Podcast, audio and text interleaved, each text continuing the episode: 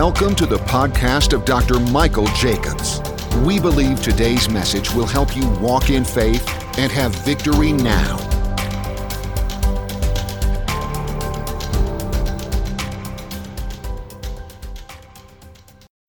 Just a second here as I get started here about the ministry of the pastor. And I had a couple little individual sheets and then some other material here that I have two that I may use, I may not use, I don't know yet, but uh, I've got plenty of stuff here to talk about. But I was thinking about this. We're talking about now, uh, this semester, we're going to talk about the fivefold ministry, the ministry of the pastor. Um, you can be turned into Ephesians 4 if you'd like. Uh, the ministry of the pastor. Next month, I'll talk about the ministry of the teacher. And uh, by the way, I have walked in both those offices. I know a little bit about it. And then uh, in March, we have a special guest in Dr. Dufresne coming.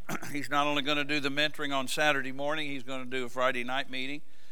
Uh, and uh, he said to me after I asked him that, I was in a service with him out over in Paducah, and he said something special is going to happen on Friday night. So I'm encouraged. Uh, I asked him to talk about the ministry of the prophet, specifically on the mentoring. But I said, if you want, Dad, you can talk about the apostle and prophet all weekend, or the ministry of the prophet all weekend, or combine them both because he, he walks in both of those.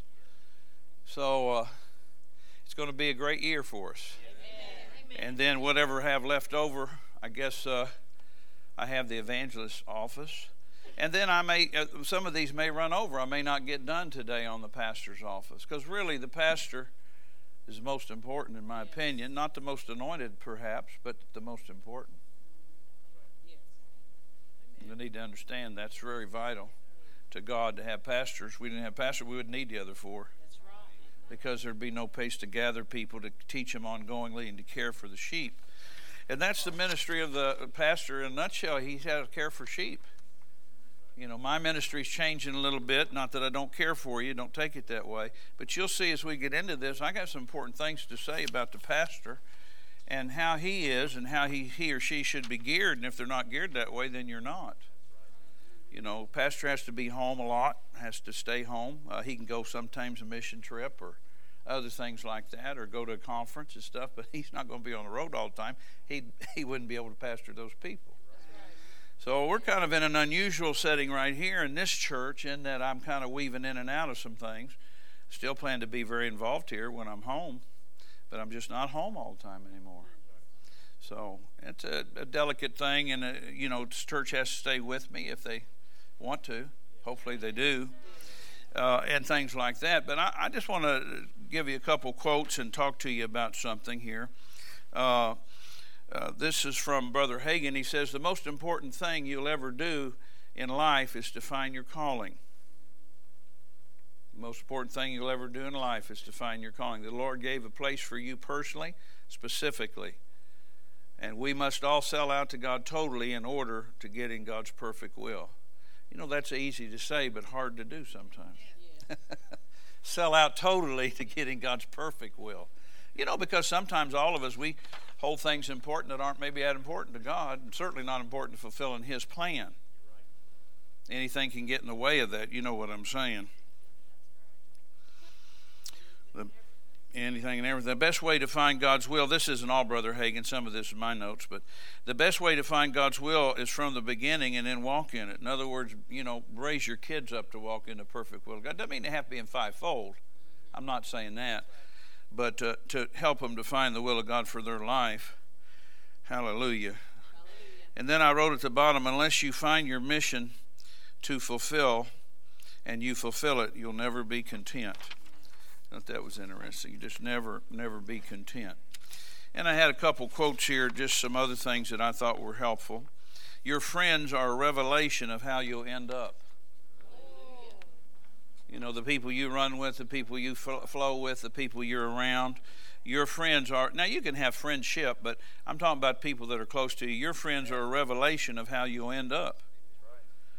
And then I don't know who said this, but somebody said, and it says unknown. So God will lead you to people who will lead you to Him. That's interesting, I think. One more, one more here, just to get us thinking here. We're talking about fellowshipping with other people, and that's why this class I think is important. That we talk about these these types of things. And no matter whether you're in fivefold or ministry of helps, you still have a position to fulfill, and it's an integrous position. It's an important position, and it's vital to the body of Christ that you find that and get in it, and and develop it. Uh, this is interesting. It says you don't get anywhere by chance, but by association. You know, I, I loved God just as much years ago as I do today. I think so. Uh, but, uh, uh, you know, when I hooked up with Dr. Dufresne, I began to go somewhere. I didn't hook up to go somewhere. I hooked up because God said, This is your. This is your spiritual father. This is the one you're to uh, submit to and uh, yield to and, and let speak into your life. And so I just said, Yeah, great. I liked it and it made me feel secure at first. It still does, and all of that. But even just in living and functioning and flowing with Him over these 20 years now, uh, I've went somewhere, yeah. and I'm a different person today than I was 20 years ago. You know, if you knew me 20 years ago in the ministry, particularly, you would see a vast difference in me.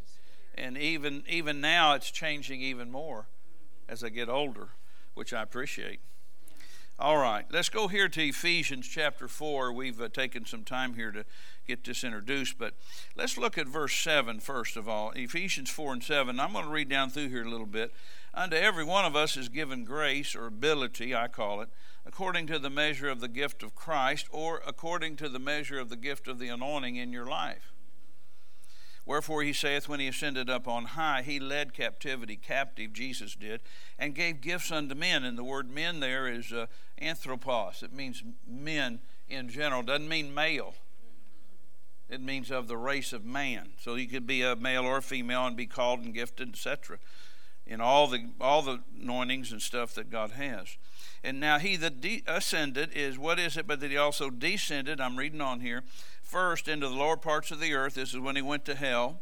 And he that descended is the same also that ascended up far above all things, that he might fill all things. And he gave some, say some, some. So not everybody, but he gave some apostles, some prophets, some evangelists, and some pastors and teachers for the perfecting of the saints or the maturing of the body for the work of the ministry to do the work they're called to do in ministry of helps and so forth. For the building up, edifying means building up of the body of Christ or building up the body of that anointed one, until we all come in the unity of the faith and of the knowledge of the Son of God unto a mature man, unto the measure of the stature of the fullness of that anointing. Boy, that anointing's mentioned a lot down through here, isn't it? But what I wanted you to see is they have these five different offices, and he says some apostles, some prophets, some evangelists, some pastors, and teachers. And, you know, I really never thought about that until recently in studying this out. I think there's more information on the pastor than all the other four put together. It's just uh, like Brother uh, Donald G. He said there's not hardly anything on the apostle, or maybe that was Brother Hagin said that. Isn't that amazing? Yeah. Just think about that. There's more information in the New Testament about pastors than any other gift. Now, there is other information that crosses over. You know, if you're going to be, it says a bishop, that's really more the office of the pastor, but all the fivefold ministry should meet that criteria. We'll talk about that in a few minutes. But I'm just interesting in here, and I only found one verse that uses the word pastor. There's 17 references to shepherds, only one, uh, 16 and one to a pastor, it's the same person, one and the same. The shepherd is the pastor, the pastor is a shepherd because they shepherd a flock. So uh, it's interesting here that in such an important office as the pastor, because he cares for sheep. You know, if you don't love sheep, then you're not a pastor. I mean, you really shouldn't even be in the ministry if you don't love sheep, because I've seen some smart aleck evangelists and prophets I'd like to slap down. But anyway, I'm not kidding you. Oh my gosh! One guy just talked. he, I was at a luncheon with him, and he didn't impress me at all. He was so negative about sheep. And here said all of us pastors and everything that love the sheep, and I still love the sheep. But the point I'm making is that uh, he had no respect for the sheep. He had respect for those offerings. I'm sure of that. And he was a really proficient uh, author and really well known in this area. This 25, 35 years ago, but he sure didn't impress me. I'd just soon not been there that day. and uh, look other preachers around looking at him like he's you know enamored because he's popular and goes a lot of places and writes a lot of books and i didn't think much of him later he got in trouble and so you know you know praise god I, i'm not praising god he got in trouble i wish he hadn't but man he had such a rotten attitude towards sheep i just couldn't believe he was even in the ministry you know, I sure wouldn't have had anybody like that in my church if I knew they had that kind of an attitude. Like, a, like a, what's the word we use now? Entitlement. Like you owe me. Like I'm important. Don't you know how smart I am, how spiritual I am? yeah. Sometimes we have people in our own church like that, you know. Anyway, moving right along here, I'm just talking. So, uh, it just seems like that we know more or talk more about the pastor than the other four gifts too. That's sometimes typical. But uh, we're talking about the pastor here. He feeds his sheep, he loves the sheep, he corrects the sheep, he encourages the sheep. He's a pretty important guy or woman, whichever. Amen. Praise the Lord. Now let's go back here for a minute to uh, Ephesians, I mean uh, Matthew, Matthew chapter 9, if you would with me, please. Matthew chapter 9. I'm going to jump around a little bit, but it'll be okay. We're going to look at some things here that'll help us understand more completely the office of the pastor or the shepherd. And I'm assuming most of us are that, or, or you know, maybe moving in that and so forth, and others maybe being in training for that. So we're going to learn things that are real important. Now, in Matthew 9, verse 35 and 36, it says, And Jesus, Jesus went about all the cities and villages teaching, teaching in their synagogues and preaching the gospel of the kingdom and healing every sickness and every disease among the people. But when he saw the multitudes, he was moved with compassion. Now, you ought to underline that. I'm going to read more into this and talk more, but he was moved with compassion. You know, we need to be moved by people. We need to be moved by their needs and by their their complicated lives sometimes, and sometimes uh, derailed lives, and sometimes totally, uh, you know, just tore up lives. we need to be moved with compassion. You can't be a good pastor and be aggravated that people are jacked around. That's right. Because there are people that are going to be jacked around. And even if we got all the older ones unjacked, we still got the new ones to, un- get them fixed too. Yeah, that's right. Yeah. If you don't care about people, then stay away from the ministry. If you don't love people, this is part of the thing I'm going to talk, I think, in California about is that, you know, if you don't love people, don't try to minister deliverance. It's not about a, a thing in your belt that you minister deliverance. You got to love people, or you shouldn't be fooling with it. But I wanted you to see Jesus was moved with compassion, which is love, which is mercy, he was moved with it. Sometimes he was very stern in some settings, that's true, but we're talking about the pastoral gift right now, looking at it like that, because he's going to say something real profound here. Verse 36 He saw the multitudes, he was moved with compassion on them because they fainted and were scattered abroad as sheep, having no shepherd. Notice it doesn't say having no apostle or having no prophet or evangelist or even teacher. And that's just true. Some pastors are not that great of teachers, but they are apt to teach. They can teach. They can present. But see, that the main thing about shepherd, he's got to love the sheep. You know, the body of Christ are so fickle sometimes, and, and other ministers even, they're enamored by people, but they don't realize the reality to have a pastor that loves you is a key to your health. And something else let me say here you can be a great teacher and preacher and a lousy pastor. And just because you can teach and preach don't mean you should. If you can't get your attitude right. Man.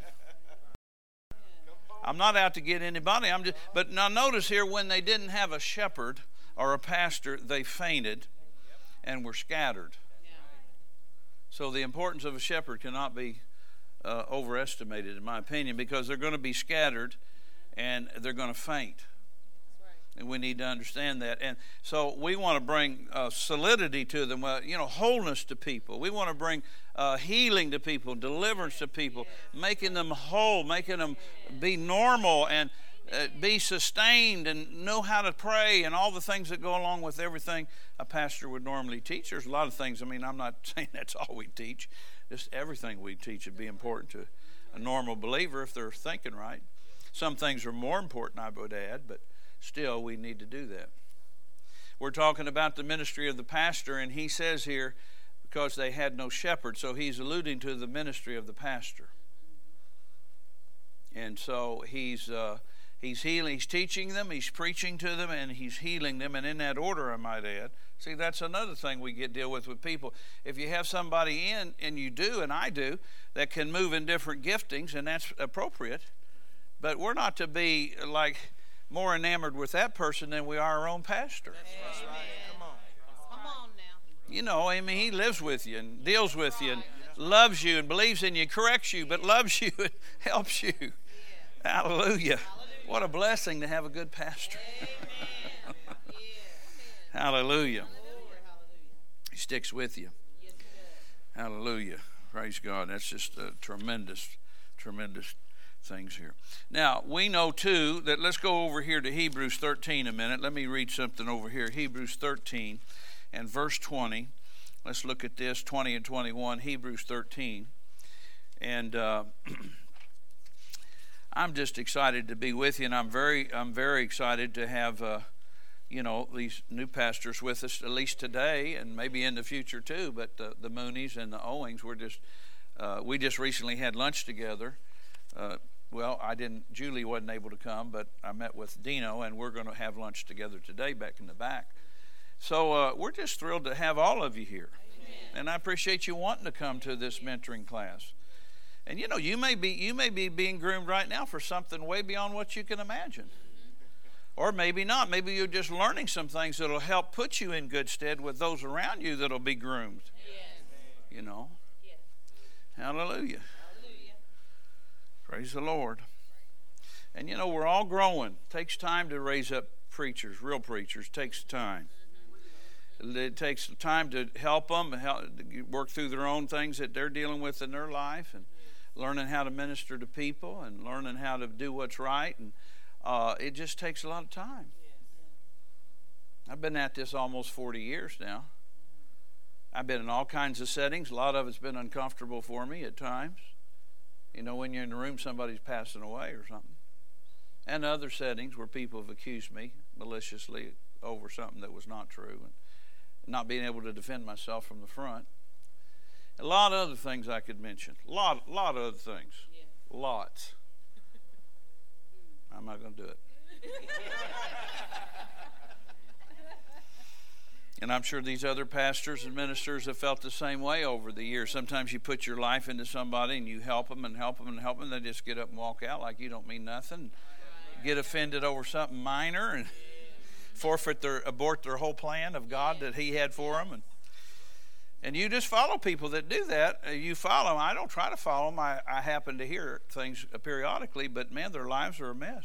Yeah. They don't get back on track. They don't have to come back here necessarily, but they need to get under somebody that help make them stable. Right. Hallelujah. Hallelujah. now, in Hebrews 13 20 and 21, it says, Now the God of peace that brought again from the dead our Lord Jesus, that great shepherd of the sheep. This is what I want to point out great shepherd of the sheep. He's the great shepherd of the sheep. Or and Peter says he's the chief shepherd of the sheep, so we're under shepherds at best. But uh, people need people. People need leadership. People need the pastor, and we're talking about him. And the other gifts are important too. Don't let me mislead you. But the pastor is so critical to everything that is done in the body of Christ. You need to have a local body. You need to have a pastor you're submitted to. You need to have a pastor that you can relate to. You need to have a pastor that you can go to if you need to. Hallelujah. Hallelujah. And uh, and if he's a good pastor, he's feeding you different, you know, proteins and nutrients that you need from the Word of God on different subjects over the period of time to grow you up. But notice here, too, it says, He's the great shepherd of the sheep through the blood of the everlasting covenant. Get a hold of that. Make you perfect in every good work to do His will, working in you that which is well pleasing in His sight through Jesus Christ. Man, what a verse. So this the blood of Jesus will help make you complete or perfect or mature in every good work to do his will. And I'm not teaching on the blood today, but I wanted to show you that Jesus is the great shepherd of the sheep because it's through his blood that you are made perfect. It's through the blood that the New Testament workable. That the New Testament's energized and active and made active because of the blood of Jesus. So that's real important, and that's why he's the great shepherd of the sheep. Hallelujah. Praise the Lord. Now, let's go back here a minute to Proverbs 27. I'm jumping around a little, but are you get listening to me? Uh, making sense here? Proverbs 27. And it's uh, done me well, this scripture, over a long period of time, uh, you know, in pastoring. And uh, we'll look at it just for a minute here. Proverbs 27, uh, 23. And uh, it says here, Proverbs 27, 23, Be thou diligent to know the state of thy flocks and look well to thy herds. Now, you just let surface value, you'd think he's talking about a farmer or rancher or something. Uh, but really, it's talking in part about the body of Christ here and the pastors being diligent to know the state of thy flocks and looking well to those he's raising up. And sometimes what I do is I'm praying, and then if I get somebody on my heart and it don't go away, then I call them up and talk to them on the phone, or I call Donna and have her to call them, make an appointment, come see me. If I know it's serious enough in my heart, thinking this needs to be dealt with or talked with them about, then I bring them in and I use this scripture. I, I, I, open it up and I say, It says here to know the state of my flocks. Well, you're a sheep here in this flock, so I'm trying to know the state here that you're in. You want to talk to me about it? Some do, some don't, but I've done my part if I've done that. And to look well to thy herds. In other words, put a little interest in that. Maybe sometimes things are remedied by just praying as a pastor. But sometimes it takes discussion with people too to help them to move into the right stream of what they need to change or correct or be exhorted in, stuff like that. So I just thought I'd bring that to your attention here. If you're a shepherd, you need to know the state of your. Some you'll know by the Holy Ghost, supernaturally, and some you'll know by just natural things. Because sometimes people say something somebody said, and I go, "They said what?" And everybody around me, you know, they're they're not. They're just sitting there. But I know that means something to me because I've been there 15 times before uh oh. Or, yeah, I might need to take care of something here. Or whatever. I'm not gunning for people. I'm looking to help people if they're in trouble. That's right. And sometimes people will, if you're around them, if they're open, now sometimes people, you know, do the rope a dope on me. Yeah. Cover up, you know. They won't let me get in their space. you know what I mean? Hey, how you doing? Oh, I'm doing great, wonderful. And I'm going, no, you're not. I'm going to smile with you, but you're not doing good. I know. Not at all. and uh, sometimes if I, you know, use my whatevers to try to get into them there, they'll let me occasionally, and then sometimes they still got their guards up. So, uh, but this is uh, this has done me well to bring the scripture to my counseling sessions, or in a situation where I have to confront something. I say, well, the Bible tells me to, to be diligent to know what kind of state you're in, that's what I'm here to talk to you about. It might be their marital state, it might be their children, it might be their finances, it might be all the above, it might be mental health, It could be a lot of things. And sometimes, you know, you can't help people. Let me just be free to tell you that. Sometimes you just got to let people go on. I got two or three right now. I'm just letting them go on because they're not interested in what I have to say anyway.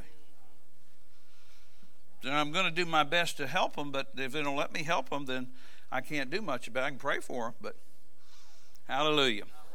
So I, that scripture has helped me a lot over the years as a pastor to bring it to the attention of the person I'm sitting down talking to.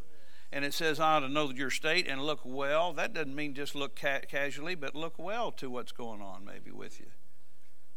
You know, I've been concerned for you. I saw you move from the second row to the fifth row to the last row.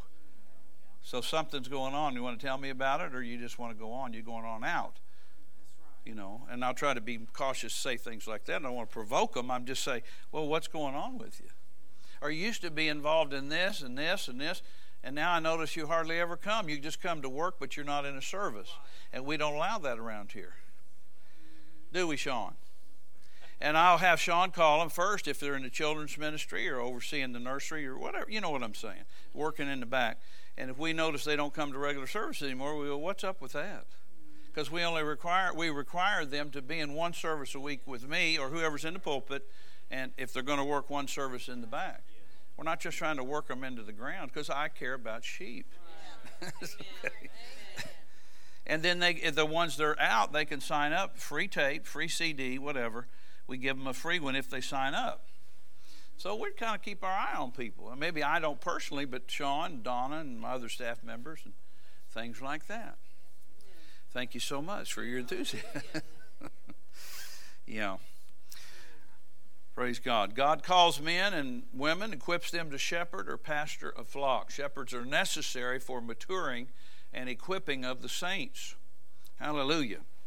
Now, you know, when this church first started, uh, you know, there's a lot of debate and discussion. I'm just say it this way they didn't have seasoned people other than the 12, 12 apostles. You know, their ministries were getting at least substantiated after they'd spent three years with Jesus and after the resurrection and after the influence of the Holy Ghost coming they were starting to really learn some things in. But people had to be put in position, and sometimes even today in some settings where people go and have a large group of people get saved in a meeting somewhere, you might have to stick an elderly person, not a not a crippled person. I didn't mean like that, but an elderly person that's got some stability and character in a position tentatively just to shepherd that flock until God raises up a shepherd. Yeah.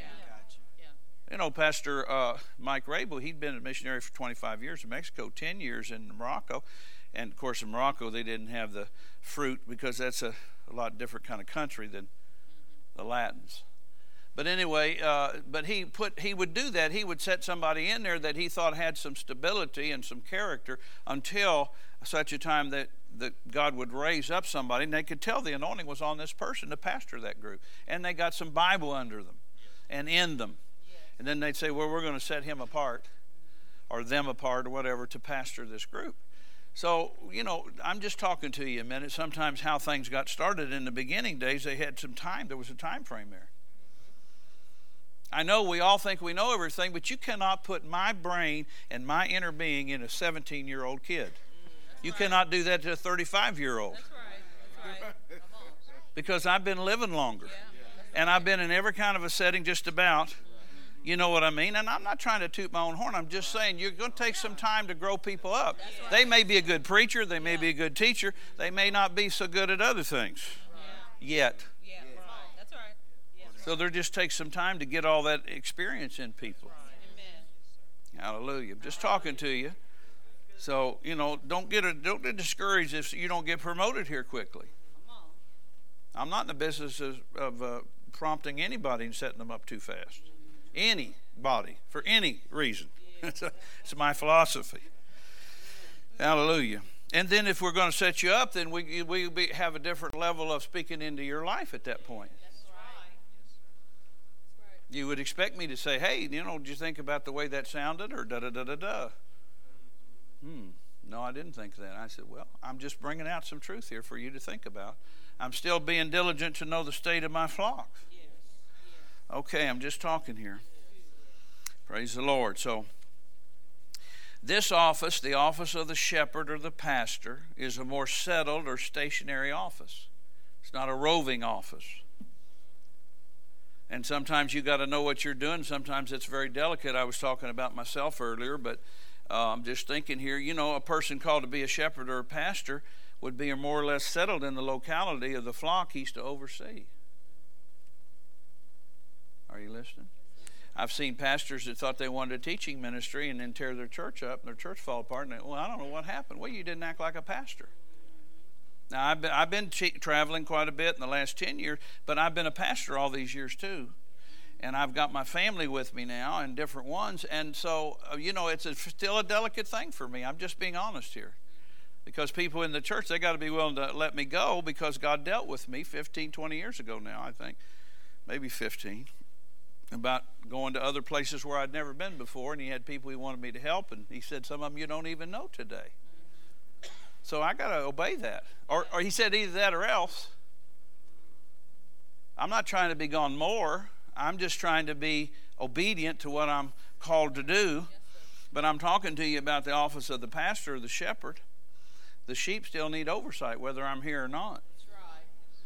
So that's where Jordan and some of my staff and others can help me. And, and, and if we do it right, it can all work out right.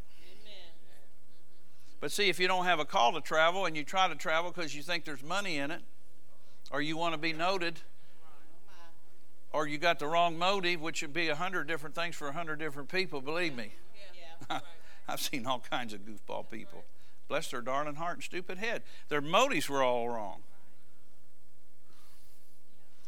You know, if I was in something just to be noted, then I probably wouldn't have stayed with anybody all these years. I think it was 10 years before I ever took an offering up for a doctor. And didn't complain, didn't feel bad about it whatsoever. I was kind of half scared to get up and take one. I can take an offering here, but I'm around my spiritual father now. And see, sometimes people get the goofiest ideas. When am I going to get to preach?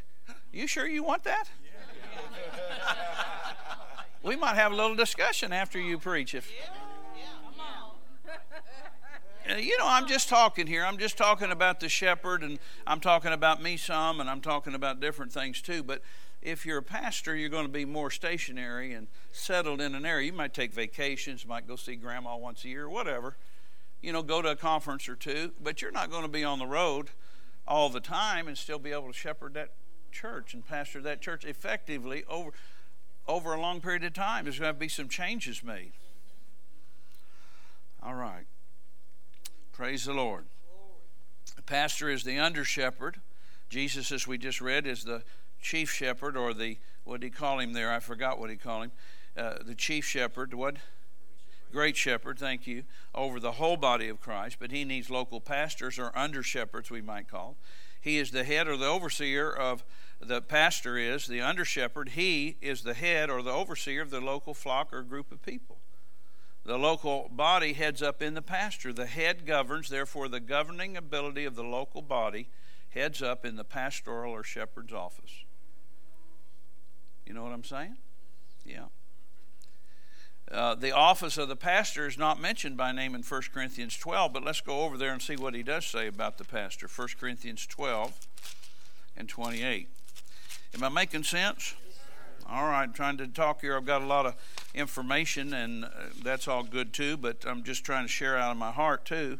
But 1 Corinthians 12, and uh, again, it's going to say verse 27. 1 Corinthians 12, 27, 28. We might go on down through here, but at least verse 27, 28. Now you are the body of Christ and members in particular. In other words, everybody has a position to fill and has a certain kind of anointing or gifting or something. And God has set some, again, notice what he says some, some in the church, first apostles, secondarily prophets, thirdly teachers, after that miracles, then gifts of healings, helps, governments, diversities of tongues. So he says here uh, that the governments rich because they're the pastors are rulers. They rule over the sheep. And i didn't say dictator but a ruler a leader a guide an overseer. How many are following me? So we could say here that the pastoral gift is listed in governments because he governs the local church. He puts things in order if it's not and sets it in order if it's not keeps it in order if it is. That's, that's his job there's no such thing in the Bible that I know about plurality of elders and all that kind of stuff. That's just nonsense. You might have some people in your church that uh, operate as an elder, but you're not. You can't have two, three, four, five heads trying to direct one local church. That's a monster. That'd be like me going to Jim. Jim, what do you think about Diane and I spending money on that? He don't know. He's not in my family. He's in my spiritual. But I'm talking about you can't have two different people trying to govern the same household. That's what I'm saying. And so we're seeing, though, that the pastor is lined up with the governments here in that he has oversight into things. And nothing wrong. You could have a deacon board or whatever, but you got to be careful you don't give people authority that they're not anointed to handle. That's what I want to say. And if I don't know something about something, I'll go to people in my church sometimes and ask them maybe about sound equipment or whatever. What do you think about that? What do you think about that? I'm still going to make the final decision, but I might need some information. That's different. I'm not talking about doing something like that. But you can't let four or five people sit in a room figure out how you're supposed to pastor the church. And that's the reason a lot of churches stay where they're at and never grow and never never get anywhere is there's too much advice from people that aren't anointed to give it. We've done that over the years. God help me, I'm that stupid. But, you know, I just didn't know, and I tried to be gracious, and people burnt me every single time. Not that all the leaders around me burnt me, but a lot of them did when I gave them more authority than they should have had because they weren't anointed to carry that level of authority. That's what I'm saying. And even one that I had to take out of that position, I had to repent to and say, Well, I'm sorry, I did it to you partly because I put you in that position. So I'm sorry for my part in it. I thought you could have handled it, but it's evident you can't. So I'm going to remove my authority that I gave you to do that because you're running roughshod over me. and you lied about two of my real men of God, like Dale and Keith, at that time. I'd been down a couple county fairs, a hayride, a pig roast, a weenie roast, and I think I was the weenie that got roasted sometimes. Man. Yeah. Praise the Lord. Be the pastor. Yeah, he just said, Be the pastor to me one time. I had problems. I don't go into all of it, just some problems with some leadership. And he just said, Well, be the pastor. Okay, I can do that. All I need is somebody to tell me to be the pastor.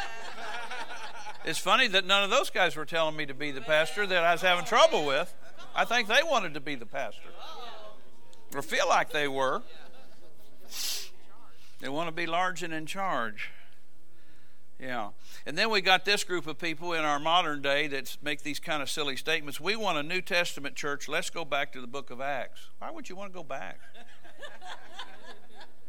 you know, I'm not saying there's not things we should go back and live the book of Acts. But we're not going back to that exact pattern in every detail when it's an early church and they're just forming things in their in the body of Christ back then. My goodness. And then they appoint elders to run everything in the church, and this guy over that. And even some people are so silly that even apostles come into churches and try to tell them, the pastor, how to run his own church. Now, you understand, I submitted to doctor, that was my will. And thank God he's never burned me. He never threw me under the bus. He's never tried to over, overrun things to the, li- the level that I'm implying here, where people just come in, you're going to do this, you sit down, I'm preaching, I'm taking the money, I'm. See, and just, and didn't you know i was the one laid on the table to give birth to this group. I'm not talking about the preachers but the, the church. Now, somebody had to give birth to it. it didn't just happen. And i labored to do that. So some other man coming in he might be an apostle or a prophet or something but he doesn't have a right to tell me how to do something here. If i asked for his opinion he would give it i'm sure. But i'm talking about dr dufresne now in a different vein. He's never tried to overrun any kind of thing with me because he's right. He's he knows this is my church. But now I'm also smart enough to know he knows some things I didn't know and still does. And I occasionally will go and say, What would you do about this? Or how would you handle that? Or what do you think I should do? But, you know, if I need help, that's why he's there. Yes, so why would I take advice and then shut him down and not pay any attention? He's already been where I'm at. So that's what I'm saying. You can't take guy in ministry 50 years. He's almost at 50 year mark, 47, 48, and put that on a you know, a person of 30 years old. So, you know, it's just good that we have elders and real, real living elders that know how to function in a role that they've been put in by God and not, you know, run over top of others with their, with their authority. I appreciate that about Dr. Dufresne. It means a lot to me. Hallelujah. I trust him. I believe in him. I, and uh, praise the Lord. Yeah, praise the Lord. Yeah. It's unscriptural to appoint elders to oversee a flock and to run a church. I'm talking about running the church when there's a pastor to oversee it. That's reverting back to the babyhood stage of development, as in the early church, and acknowledging we've never grown beyond that. We're all spiritual babies. We need to understand that. And God will bless us as far as He can. If we got some of it in order in our churches, He'll bless it as far as He can, but He may have to shut down other areas because things are not set up scripturally, if that's the case. Hallelujah. Hallelujah. He wants to bless us to the fullest measure. Hallelujah. Praise the Lord. Now, let's talk for just a minute about this comment here. Uh, an overseer and a bishop, you know, in Acts 20 28, he talks about uh, the Holy Ghost has made you overseers to feed the church of God, which he purchased with his own blood. Now, that word overseer and the word bishop in 1 Timothy 3 and 1, it's the same Greek word. And it conveys the meaning of definite leadership and official position. Yeah. In order to, to have fed the church of God with the word, these people must have been teachers who were spiritually equipped to feed the flock. They could not have been just older persons who oversaw what was happening, but had no anointing or call to the ministry. But then, over the course of time, some of these elders or older men who were put over the flock in the early church did develop into ministry gifts because they had the call of God on them, and God ministers, God made ministers out of them. You know, there's a making of a man of God, there's a making of a woman of God, and you need to be patient enough to take it yeah. until you get made. Well, there's a making, and you can abort it at any time you want. Now, let's go over here for a minute to look at uh, 1 Timothy 3 a minute. I want to look at this passage. It's an important passage for our study because uh, certainly, directly, the bishop, uh, uh, a bishop would be a pastor, but also e- even the other gifts could fall under that category. And it would be true of all of us to be like this, though, if we're in fivefold ministry because the word bishop and overseer is the same Greek word, episkopos. It says here in verse 1 of 1 Timothy 3 this is a true saying if a man desire the office of a bishop, uh, and now he's got the bishop in here, see, there's all the same type of thing. He desireth a good work. So it, would be a good thing if you desired to be that, but you got to be equipped to do that, and called to do that, and gifted to do that. A bishop then must be blameless. Now, listen, let me say something here. We're not talking about perfection. All of us have had issues, all of us have had baggage, whatever you want to call it. I'm just honest enough to tell you. that we've all had things in our flesh we had to deal crucify this and stop that and you know but but but it means a goal is there to be right with God and to be right with this fellow man and women in the church and so he must be blameless the husband in other words you can't point out all of his faults all the time you know what I mean, they're not evident. It says the office of a bishop, he desires a good work. A bishop, then, verse 2, must be blameless, the husband of one wife, that's at a time. You know, sometimes what could happen, your wife leave you. And so, through no fault of yours, I, you know, I don't know if that's uh, accurate, but I think that sometimes people just flake out and get tired of being married and get tired of living with the same old person and whatever you want to call that. Or uh, the devil gets in there and pull somebody apart and start saying, "Look at that, look at this, look at that," or whatever, and they just they just flake out eventually. Well, you can't penalize the person who stayed and lived right, right. for the person who left and flaked out. Amen. That wouldn't be right, would it? I can't see how that would be right. Uh, it says here, the husband of one wife, vigilant, sober, of good behavior, given to hospitality, and apt to teach, not given to wine, no striker uh, he's not a fighter all the time. He's not greedy of filthy lucre. He's not greedy of over money. That's what that means. But patient, not a brawler, not covetous, one that ruleth well his own house, having his children in subjection with all gravity. That's the thing that bothered me. I had two or three or four pastors come to this church over a period of time. Most of them acted like they were superior to me. Their wives didn't like them, and their children were out of control and they'd say, "Well, I used to pastor over here, you know, 15 people." Or, well, great, you could have 15 people and be success, but with that attitude in them, and their wife has all this discord, and their children, after a while, you say you can see they're not even parenting their own children. Yeah, that's right. How would you put a guy like that over a church? I'm not saying he has to be perfect and children grow up and then they make dumb decisions. You can't hold the pastor accountable for that if he did his part when they were younger. Yeah. And some people just want to do it the hard way. You know.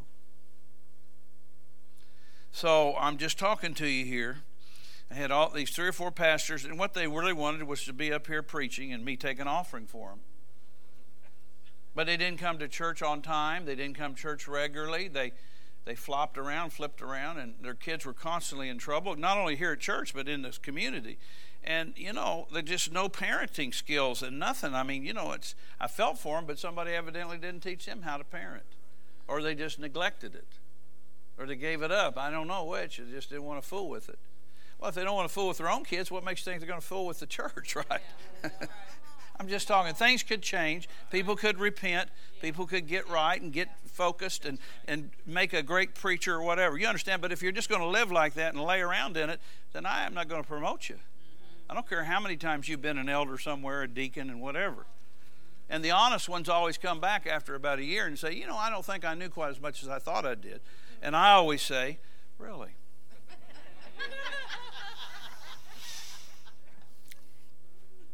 I'd like to say I told you so. I knew that right back when you told me you were just such a tremendous preacher.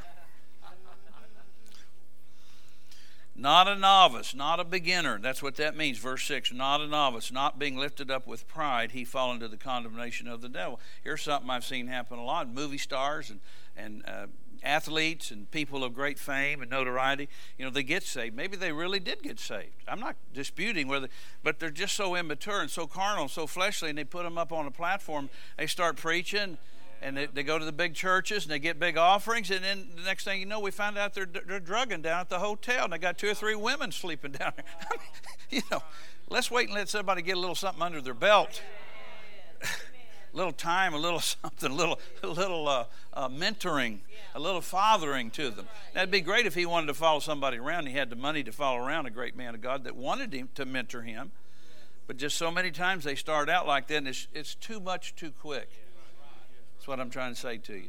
And we always feel like we can handle everything, but trust me, you can't handle everything. You can get there someday to handle something, but you know, we just got to grow in this. I'm just being honest. We all got to grow and grow up and, and get more mature, and then maybe God promotes or certainly stands by us.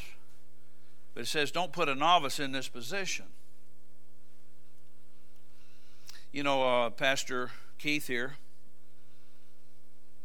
been with me 27 years. And how long were you with me before we sent you? 12. He was with me 12 years. How old was Pastor Dennis? I think he's with me 10 before he left. So we got long standing and not and we're still we're better even now than we were back then. I miss him all the time. When I drive by his old house down here, I want to cry sometimes, say to the pastor, I sure wish Pastor Keith still lived here. and Miss Cynthia but he done. He went to fulfill the will of God. But we're still tight today. And me and Pastor Dennis are still close today. And, you know, of course, something could happen, but I'm not expecting that. I mean, we're in this together as far as for my life, it's my side of it. If the people want to be connected to me, I'm not going to abort them. I'm not going to, you know, run off on them, even if they do make a mistake. But the point I'm making is it says don't put a novice in there. You know, you get somebody in here and they can preach a little. Praise God. Some people can really preach. But their character and other things in their life are very unstable and kind of iffy. I'm cautious about promoting somebody too quick. Praise the Lord. So I'm just talking to you here. We're talking about a local New Testament church and a pastor and uh, things of this nature. Let's see what else it says. Not a novice, at least being lifted up with pride, he fall into the condemnation of the devil. And then just recently, I, might say this about a couple. Uh, he's here today, but uh, they, I got called. In fact, I got several calls lately from preachers. I got one in Kansas called, wanted me. To, well, I'm going to say it anyway. So don't get offended if you're here. he said, "You got anybody could be a youth pastor?" Youth minister. And I, I went through, you know, my heart and my head and prayed, and I said, No, I don't. Not that I could send now. I might be able to send them in three or four or five years because they're just too young to me. I don't know them that well. You know, just because you get saved, water baptized, filled with the Holy Ghost, and help around, that don't mean that I know you yet. And I just wouldn't want to unleash, unleash that on a pastor when I'm not confident in the person that I'm sending. So I called him back and I said, Pastor, I don't, Doctor so and so, you know, friend of mine. I've preached for him. And if I, if I do, you know, come across somebody, I'll let you know. But I just couldn't, I couldn't honestly send somebody from my church to fill that role right now. And I said I got a couple that's waiting to pastor, a couple families, I think, they, if they make, you know, if they jump through the hoops. no, they do what they're supposed to do, is what I'm saying.